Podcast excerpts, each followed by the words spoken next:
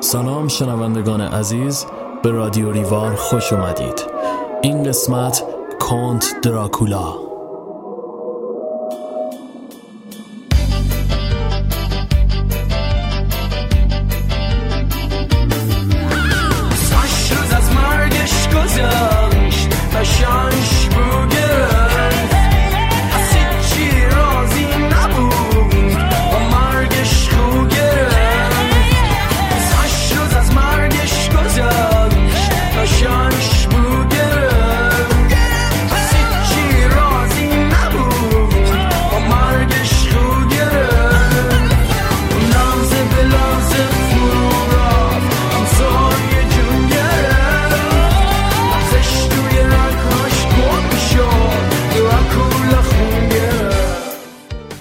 خاطرات ترساور اکثر ما نام موجودی شیطانی و خوناشان به چشم می‌خوره به اسم دراکولا.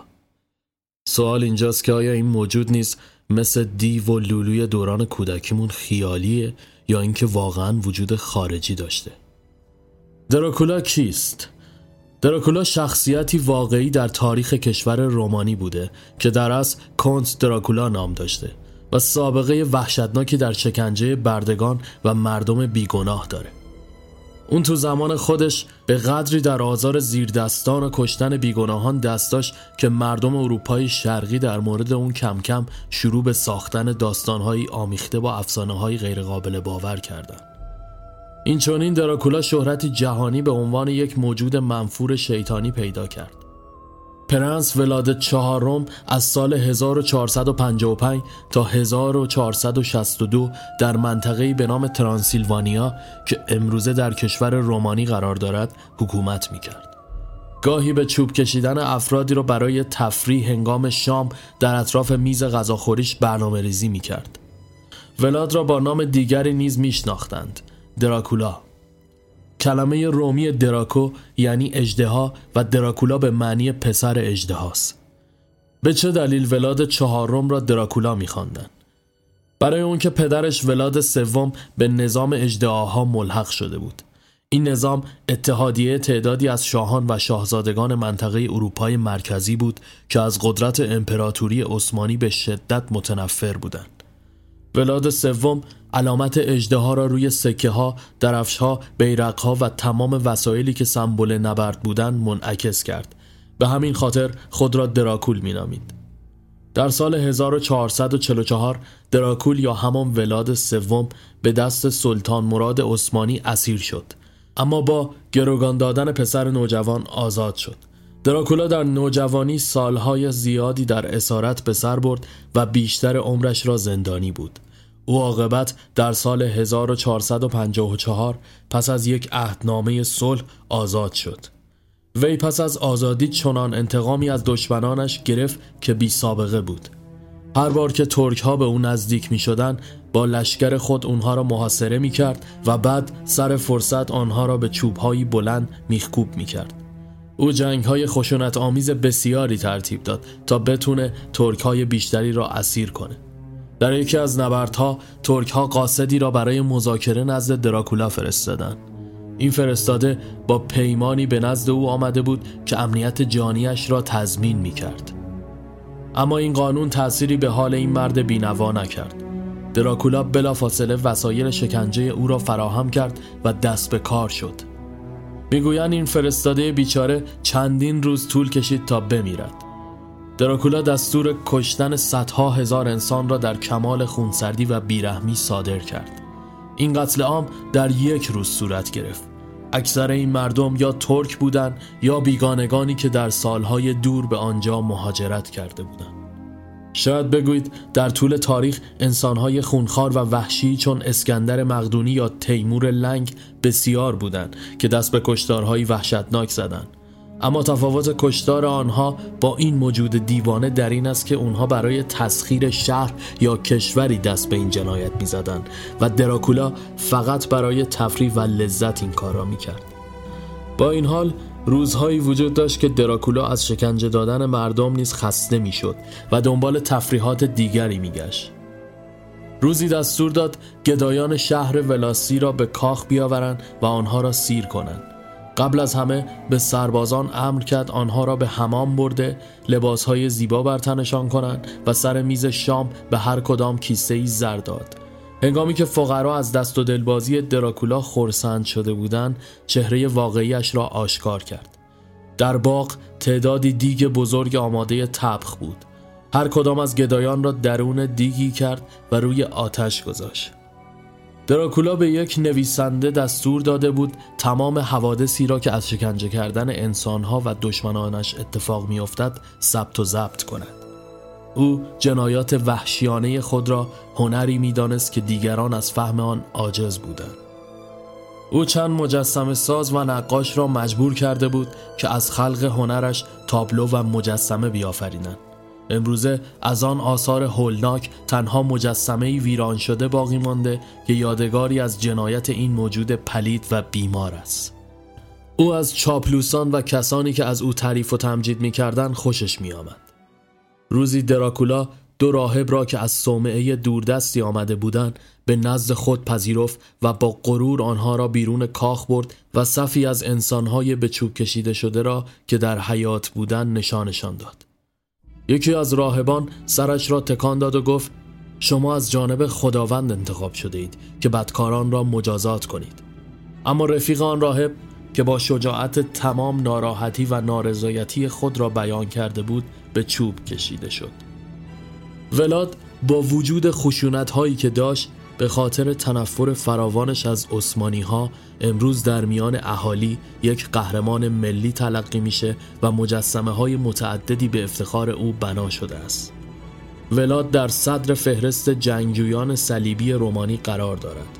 این جنگجویان در سالهای قرون وسطا به نبرد با عثمانیان مسلمان پرداخته بودند تا از ورود آنها به سرزمین های خود جلوگیری کنند. او یک سیاستمدار جنگجو و در زمان مناسب مردی متشخص تحصیل کرده عالم و البته علاوه بر همه اینها یک قاتل به تمام معنا نیز بود. ویژگی های دراکولای خوناشام کنت دراکولای ستمگر که فرمانروای قسمت جنوبی رومانی بود برای فرمان بردن مردمانش قصر خود را با رنگ قرمز رنگامیزی و با عکس‌های هولناک تخیلی تزئین کرده بود. او حتی در زمان خودش هم با نام دراکولا شناخته می‌شد.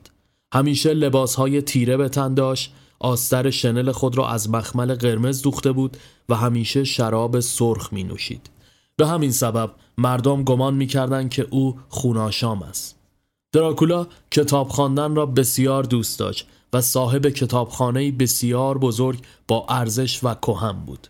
به گفته خود او کتابهایش بهترین دوستانش بودند و در هر شرایطی او را یاری می کردن.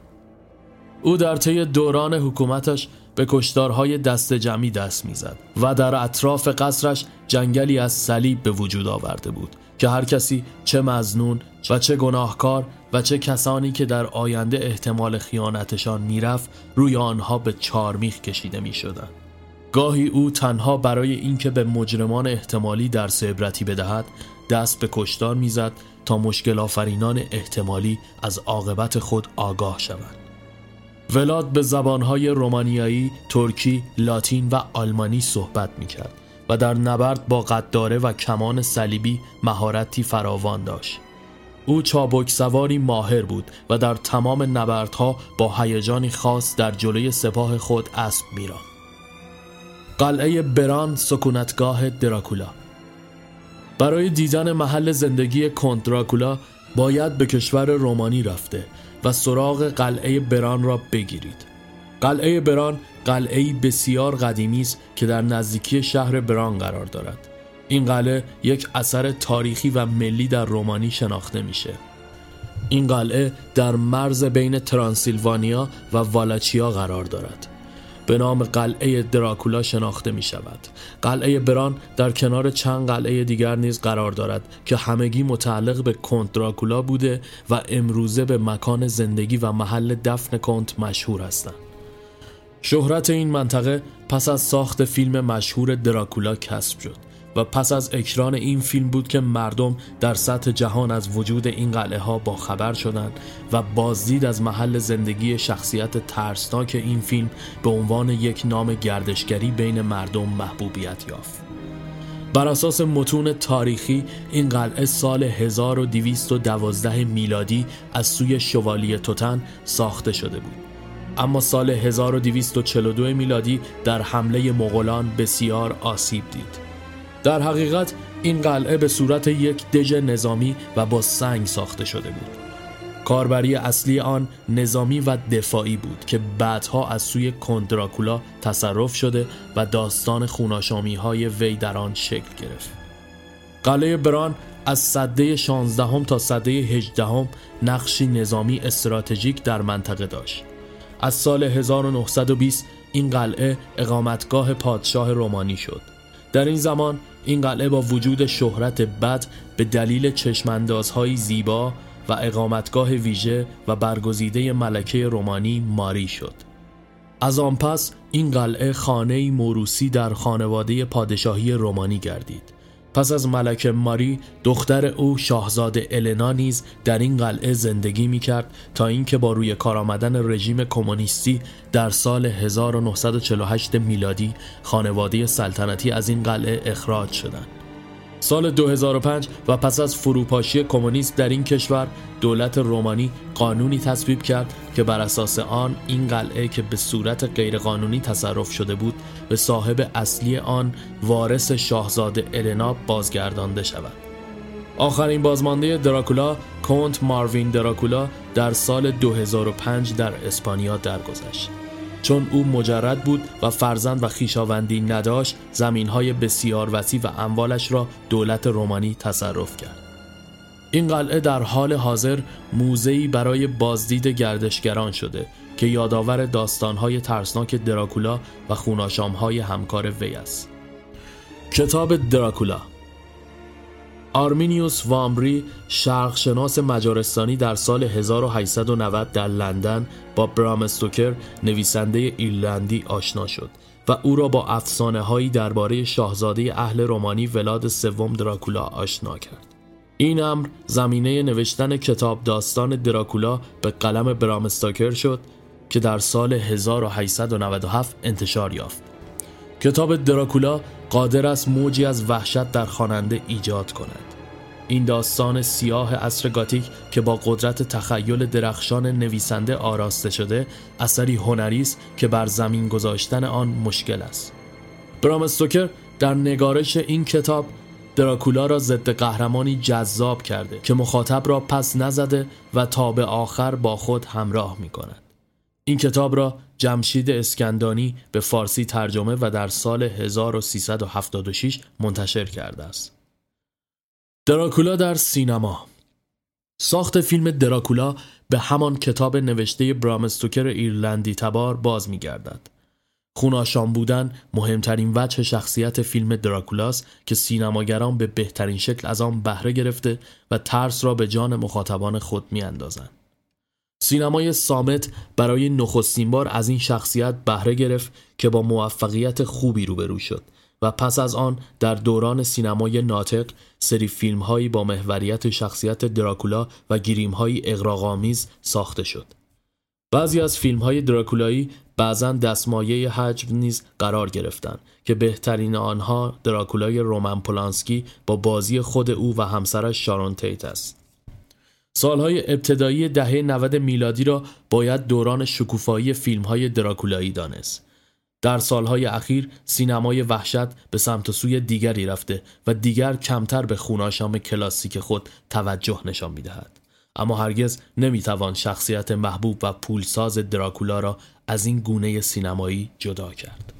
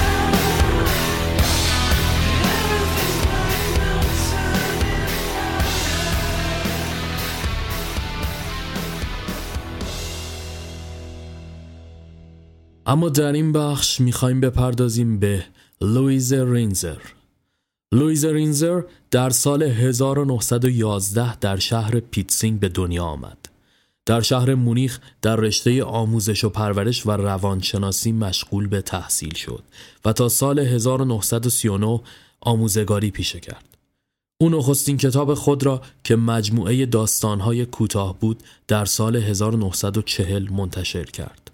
رینزر به زودی از جانب حکومت رایش سوم به ممنوعیت شغلی محکوم شد. تا پایان حکومت نازی ها هیچ کتابی از اون منتشر نشد و در سال 1944 او را به اتهام خیانت به میهن دستگیر و زندانی کردند. رینزر خاطرات دوران زندان را که تا پایان جنگ به طول انجامید در کتاب خود به نام خاطرات زندان منتشر کرد. در ازدواج دومش در سال 1953 به همسری کارل اورف آهنگساز معروف آلمانی درآمد و سرانجام نیز ساکن مونیخ باقی موند. لویز رینزر از داستان نویسان خوب آلمان پس از جنگ است که بیشتر به کار نوشتن رمان پرداخته است. رینزر در نوشته های خود بیشتر به سرنوشت زنان و دختران از دید روانشناسانه توجه می کند. اما داستانی که از اون در حال حاضر می‌خوایم بشنویم اسمش هست گربه سرخ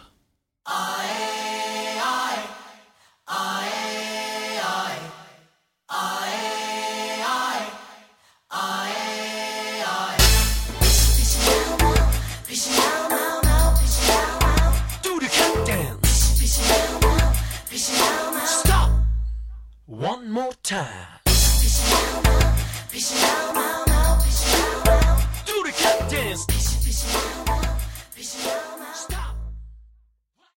برای همیشه فکر این شیطان سرخ که یک گربه باشد با من است و رهایم نمی کند. نمی‌دانم کاری که کردم درست بود یا نه. ماجرا از اینجا شروع شد که من روی کپه سنگ ها کنار گودالی که بر اثر انفجار بمب ایجاد شده بود توی حیات خانه ما نشسته بودم. این کپه سنگ زمانی نیمه بزرگتر خانه ما بود. نیمه کوچکتر خانه هنوز باقی مانده است و ما یعنی من مادرم لنی و پیتر که خواهر و برادر کوچکتر من هستند در آن زندگی می کنیم. به هر حال روی سنگ ها نشسته بودم. همه جا را علف های بلند، گزنه و بوته های دیگر پوشانده بود. تکنانی در دست داشتم که دیگر به کلی خوش شده بود. هرچند مادرم می‌گوید نان بیات بهتر از نان تازه است. چرا که به عقیده مادرم آدم مجبور است نان بیات را مدت بیشتری بجود. به همین دلیل با مقدار کمتری نان بیات آدم زودتر سیر می شود به هر حال در مورد من یکی که اینطور نبود. یک دفعه تکنانی از دستم به زمین افتاد. با اینکه فورا برای برداشتنش خم شدم اما در یک چشم به هم زدن پنجه سرخ رنگی از لابلای گزنه ها بیرون آمد و نان را قاب زد. این اتفاق چنان سری رخ داد که ماتم برد. همان وقت بود که آن گربه را دیدم که توی گزنه ها کز کرده و نشسته بود. قرمز بود مثل یک روباه. خیلی هم لاغر و نحیف به نظر می آمد گفتم جونور لعنتی. و سنگی به طرفش پرتاب کردم. نمی‌خواستم سنگ به او بخورد فقط می‌خواستم فرارش بدهم. اما مثل اینکه سنگ به او خورده بود چون جیغ کشید. درست مثل یک بچه کوچولو اما فرار نکرد. از اینکه سنگ به طرفش پرت کرده بودم دلم سوخت. سعی کردم او را به سوی خود جلب کنم اما گربه از توی علفها بیرون نیامد. نفس نفس می‌زد. خوب می‌دیدم که چطور شکم قرمزش هی بالا و پایین می رود. با آن چشمای سبزش مرا نگاه می کرد. پرسیدم چی می خواهی؟ این کارم احمقانه و بیمعنا بود چون اون که آدم نبود تا بتوانم باهاش حرف بزنم. آن وقت بود که از دست او و از دست خودم کفرم درآمد. دیگر به آن طرف نگاه نکردم و مشغول بلعیدن نان شدم. آخرین لغمه را که تکه بزرگی بود به طرفش انداختم و خیلی پکر از آنجا دور شدم. توی باغچه جلوی خانه پیتر و لنی لوبیا میچیدن و از شدت گرسنگی چنان لوبیاهای سبز را خام خام توی دهانشان میچپاندن که صدای قرچ و قروچشان به گوش می‌رسید. لنی خیلی آهسته پرسید یه تیکه کوچولو نون داری؟ گفتم ای بابا تو که خودت هم یه تیکه نون اندازه تکه نون من گرفته بودی. تازه تو هنوز نه سالته اما من سیزده سالم و بزرگترا هم نون بیشتری لازم دارن. گفت آره و دیگه چیزی نگفت. در این موقع پیتر گفت آخه اون نونشو داد به یه گربه. پرسیدم کدوم گربه؟ لنی گفت آخ یه گربه قرمز اومد اینجا. درست عین یه روباه کوچولو. وای که چقدر لاغر بود. اون همش نگاه می‌کرد که من چطور نونمو می‌خورم با عصبانیت داد زدم کل پوک وقتی که ما خودمون هیچی برای خوردن نداریم تو نون تو به یه گربه میدی؟ اما او فقط شانه هایش را بالا انداخت. پیتر از خجالت صورتش سرخ شد. حتم داشتم که او هم نانش را به گربه داده است. دیگر واقعا کفرم در آمده بود. فورا از آنجا دور شدم. همانطور که توی خیابان می‌رفتم یک ماشین آمریکایی جلویم ایستاد. یک ماشین دراز و بزرگ. به گمانم بیوک بود. راننده ماشین آدرس شهرداری را از من پرسید. به زبان انگلیسی سوال کرد. من هم کمی انگلیسی می دانستم. به انگلیسی گفتم خیابان بعدی پیچیده به چپ و بعد مستقیم را به انگلیسی بلد نبودم. با دست اشاره کردم و او هم فهمید. بعد پشت کلیسا میدان بازار است و شهرداری هم همانجاست. فکر می کنم آن یارو آمریکایی آدم خیلی خوبی بود. زنی که توی ماشین نشسته بود دو تکه نان سفید به من داد. چقدر هم سفید بودن. نانها را که باز کردم کالباس لایشان بود. عجب کالباس گنده ای هم بود. فوری با نانها به طرف خانه دویدم. وارد آشپزخانه که شدم دو تا کوچولوها فورا چیزی را زیر نیمکت قایم کردند. اما دیگر دیده بودمشان. همان گربه قرمز. روی زمین هم چند قطره شیر ریخته بود. همه چیز را فهمیدم. داد زدم. شماها راستی که دیوونه شدید. ما در روز فقط نیم لیتر شیرگیرمون میاد. اونم برای چهار نفر. گربه را از زیر نیمکت بیرون کشیدم و از پنجره پایین پرت کردم. هر دو کوچولوها یک کلمه هم نگفتن. بعد نان سفید آمریکایی را به چهار قسمت تقسیم کردم و سهم مادر را در قفسه آشپزخانه گذاشتم. باید هرچه سریعتر نگاهی به خیابان میانداختم که ببینم آیا زغالی آنجا افتاده است یا نه. چرا که یک کامیون زغال سنگ از آنجا رد شده بود و در چنین مواقعی گاهگداری زغال سنگی از کامیون پایین میافتاد. گربه قرمزه بیرون توی باغچه نشسته بود. همینطور زل زد به من. لگدی به او زدم و گفتم گم شو. اما فرار نکرد. فقط پوزه کوچکش را از هم باز کرد و گفت میو مثل گربه های دیگر جیغ نکشید بلکه میو را هم خیلی ساده گفت نه نمی‌توانم تعریف کنم همانطور با آن چشمای سبزش به من زل زده بود از زور خشم تکه از نان سفید آمریکایی را جلویش انداختم و بعد هم پشیمان شدم وقتی به خیابان رسیدم دیگر دیر شده بود دو نفر آدم بزرگ آنجا بودند و زغالها را جمع می کردن. خیلی ساده از جلویشان رد شدم. آنان یک سطل بزرگ را کاملا پر کرده بودند. اگر آن گربه مرا معطل نکرده بود می توانستم همه آن زغالها را خودم به تنهایی به چنگ بیارم. با آن زغالها می توانستیم شام آن شب را بپزیم. عجب برقی هم می زدن. پس از آن به یک گاری پر از سیب زمینی تازه برخوردم. تنه محکمی به گاری زدم اینطوری اول دو تا سیب زمینی و بعد دو تای دیگر روی زمین قلتید. فورا آنها را داخل جیب و کلاه هم چپاندم. وقتی گاریچی سرش را به طرف من چرخان داد زدم سیب زمینی هاتون از کف رفت و زدم به چاک. فقط مادر توی خانه بود.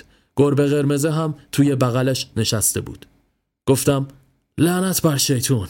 این جانور که بازم اینجاست. مادر گفت چرا نگو؟ این یه گربه بی صاحبه و کسی هم چه می‌دونه که از کیتا حالا هیچی نخورده؟ ببین چقدر لاغره. گفتم ما هم لاغریم. مادر خیره نگاه کرد و گفت من یه کمی از نونم را به او دادم. یاد نانهای خودمان یاد شیر و آن نان سفید آمریکایی افتادم. اما چیزی نگفتم. سیب زمینی ها را پختم. مادر خوشحال بود اما از اینکه از کجا آوردمشان چیزی به او نگفتم گرچه جای تعجب داشت که مادرم هیچی در این باره نپرسید مادر قهوه سیاه خود را نوشید و همگی تماشا کردیم که چطور آن جانور قرمز شیرش را خورد و آخر سر از پنجره بیرون پرید. زودی پنجره را بستم و نفسی راحت کشیدم. فردا صبح ساعت شش رفتم توی صف سبزی فروشی. ساعت هشت به خانه برگشتم. بچه ها سر میز صبحانه نشسته بودند و آن حیوان قرمز رنگ نیز وسط آن دو روی صندلی چنباتمه زده و از نلبکی لنی نانی تیلیت شده می‌خورد. چند دقیقه بعد مادر به خانه آمد. او از ساعت پنج به قصابی رفته بود. گربه فورا پیش او دوید. مادر به خیالش که من متوجه نیستم تکهی کالباس را عمدن از دستش به زمین انداخت. چون این کالباس خاکستری رنگی حتما کالباس بازار آزاد بود. اما ما همان را هم با کمال میل لای نان میگذاشتیم و میخوردیم. مادر باید این را می‌فهمید. خشمم را فرو خوردم و کلاهم را برداشتم و بیرون رفتم. دوچرخه کهنم را از انبار درآوردم و به طرف خارج شهر راندم.